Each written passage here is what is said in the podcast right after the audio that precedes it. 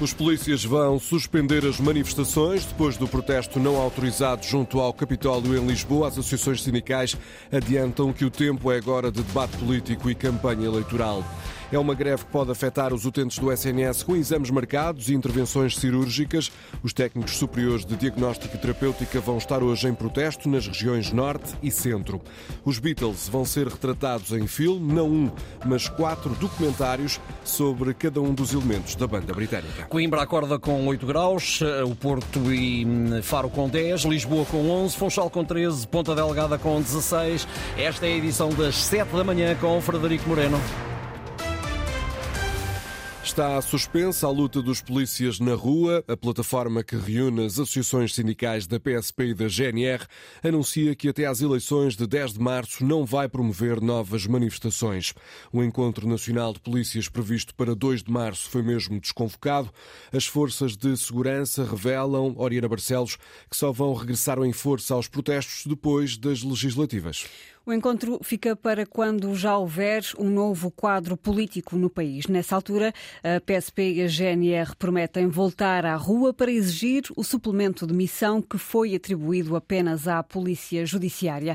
Uma das primeiras ações da plataforma, quando houver novo governo, será solicitar uma audiência imediata com o novo Primeiro-Ministro para assim resolver o que entendem ser uma das maiores injustiças alguma vez praticadas com as forças de segurança. No comunicado divulgado ontem à noite, a plataforma que junta os sindicatos da PSP e da GNR recorda ainda a manifestação de segunda-feira na Praça do Comércio e enaltece a forma pacífica como alguns dos manifestantes se deslocaram depois até ao Capitólio. Uma visão que entra em contradição com relatos feitos por jornalistas, comentadores e até políticos, Oriana, que estiveram presentes na noite de segunda-feira junto ao Capitólio. São testemunhos recolhidos pelo Diário de Notícias ao jornal. Várias personalidades contam como foram insultadas enquanto tentavam passar pela multidão.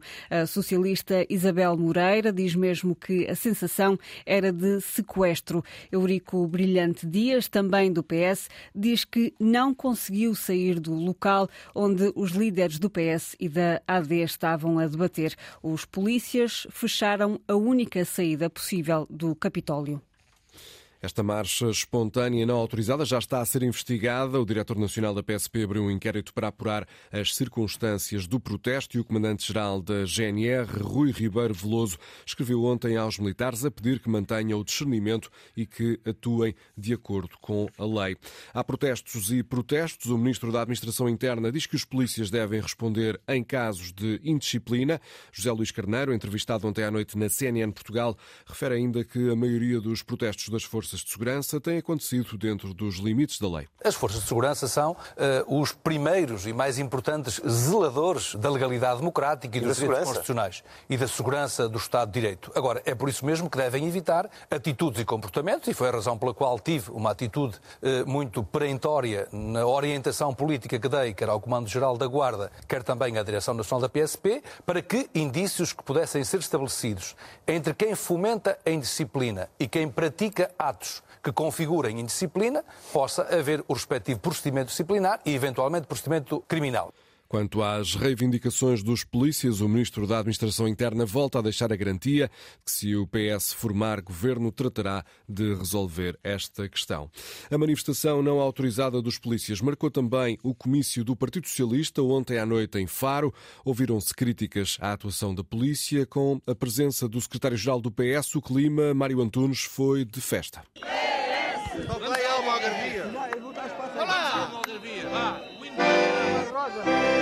Em Faro, Pedro Nuno Santos foi desafiado e dançou um corridinho. Foi lindíssimo, foi muito, muito bom, um grande ambiente. Os apoiantes procuraram abafar a que vinham de algumas dezenas de elementos das forças policiais e que marcaram presença no exterior do comício. Lá dentro, a resposta veio da cabeça de lista por Faro, Jamila Madeira. Momento em que é o voto quem mais ordena repito, querem condicionar, mas não conseguem, promovendo manifestações e exercendo coação sobre dirigentes do PS e bullying sobre o comum dos cidadãos. Pedro Nuno Santos começou por recordar o debate nas televisões, frente a Luís Montenegro, para elencar as diferenças entre os dois candidatos a primeiro-ministro. Voltou a criticar o que apelido de falta de clareza do líder do PSD sobre o que vai fazer se o PS ganhar as eleições. Mas prometeu que à esquerda, com o PS, haverá estabilidade. O Partido Socialista conseguirá proporcionar ao país estabilidade, estabilidade política. A direita não pode dizer o mesmo. Luís Montenegro não é capaz sequer de liderar o seu campo político.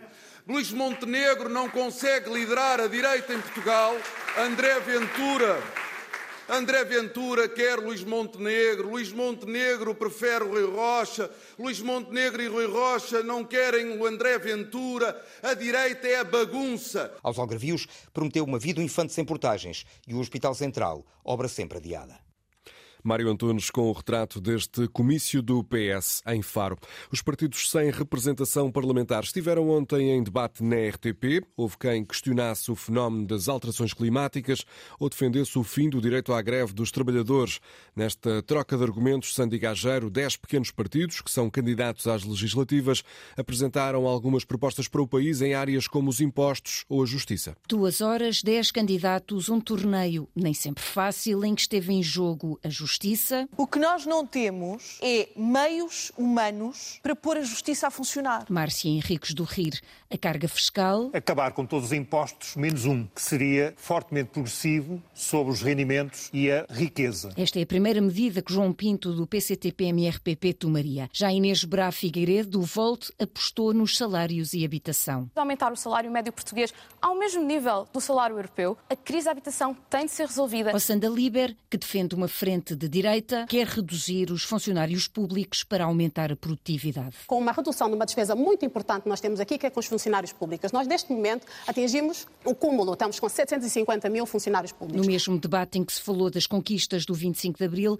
negaram-se alterações climáticas, foi feito um apelo à revogação do direito ao aborto e ao fim do direito à greve, como advogou José Pinto Coelho do ERCT. O direito à greve é uma profunda injustiça para com a nação e para com as populações. A primeira preocupação de Felipe Sousa, do JPP, se fosse eleito, seria regional. Como madeirense que sou, eu acho que a autonomia precisa de ser reforçada, as, as autonomias regionais. Nuno Afonso, do Alternativa 21, que junta MPT e Aliança, olharia para o Serviço Nacional de Saúde. A reestruturação do SNS, que é fundamental, o SNS tem que funcionar bem. José Manuel Coelho, do PTP, dedicou parte do tempo à justiça. É o anacronismo termos um órgão de soberania que não é eleito e nem presta contas à democracia. Bruno Fialho, do ADN, quer um contrato eleitoral. Um partido que é apoiante da eutanásia chega à Assembleia da República e vota uma lei contra a eutanásia, ou que é contra o aborto e depois vota a favor do aborto, tem que perder a subvenção. E Joaquim Rocha Afonso, do Nós Cidadãos, está preocupado com o valor do voto dos imigrantes portugueses e quer agir.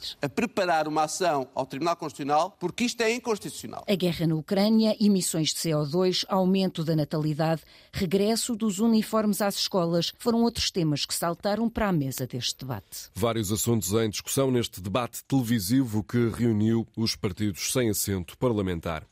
A reunião do G20 arranca hoje no Rio de Janeiro. É o encontro entre os chefes da diplomacia das 20 maiores economias do mundo.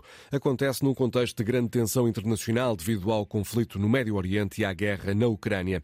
O ministro russo dos Negócios Estrangeiros, Sergei Lavrov, é um dos participantes nesta cimeira que vai decorrer no Brasil, assim como Anthony Blinken, o chefe da diplomacia norte-americana. Também presente estará João Gomes Cravinho, ministro dos Negócios Estrangeiros, já que Portugal é um dos países convidados para a reunião do G20.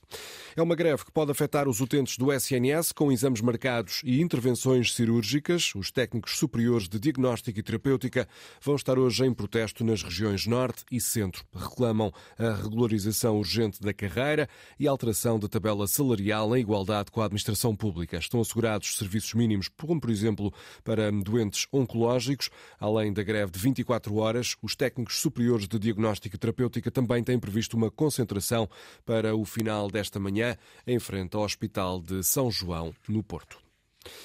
Está a tornar-se cada vez mais frequente ir a um restaurante ou um hotel em Portugal e ser atendido por funcionários que não falam português. O problema é reconhecido pela Aresp.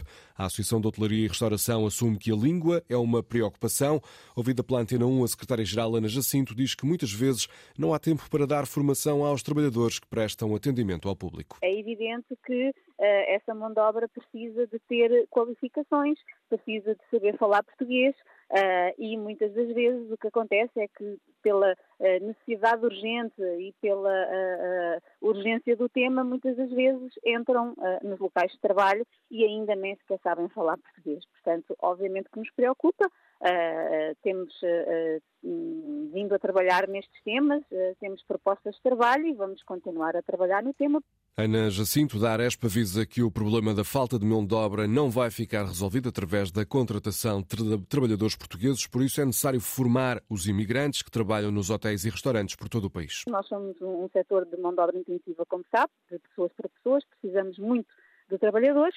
E eles são vitais e essenciais, mas precisamos de os acolher devidamente, de forma digna e que venham de forma organizada e, obviamente, com uh, com qualificações para poderem trabalhar no setor. Isso era o desejável e se não sendo assim, nós temos que proporcionar essa formação e essa qualificação e, nem sempre é fácil, mas temos que trabalhar nesse sentido porque não podemos ter trabalhadores nos nossos espaços que não sabem falar a língua portuguesa. A Aresp reconhece os problemas com trabalhadores imigrantes que não falam português, mas fazem atendimento aos clientes de hotéis e restaurantes, salienta a necessidade de dar formação a estas pessoas.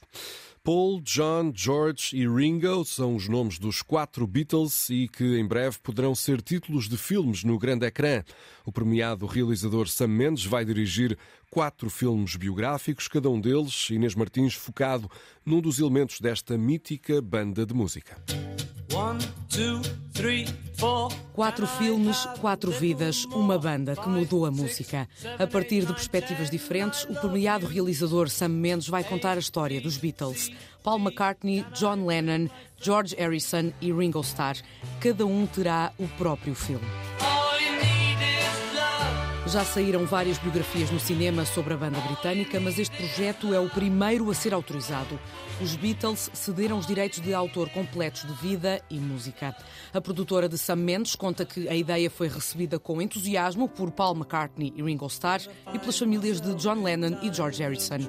Em comunicado, o realizador diz-se honrado por contar a história da maior banda de rock de todos os tempos. Mais, mostra-se animado por desafiar a noção do que constitui uma ida ao cinema. Isto porque os filmes vão estar em exibição ao mesmo tempo. Let it be, let it be, let it be, let it be. Deverão ser lançados em 2027 quatro filmes sobre esta banda icónica que é mais do que a soma das partes. Notícias.rtp.pt, informação disponível e em permanência na net. Jornal às 7 da manhã com Frederico Moreno, simultâneo da Antena 1 com Antena Madeira, Antena Açores e RTP Internacional.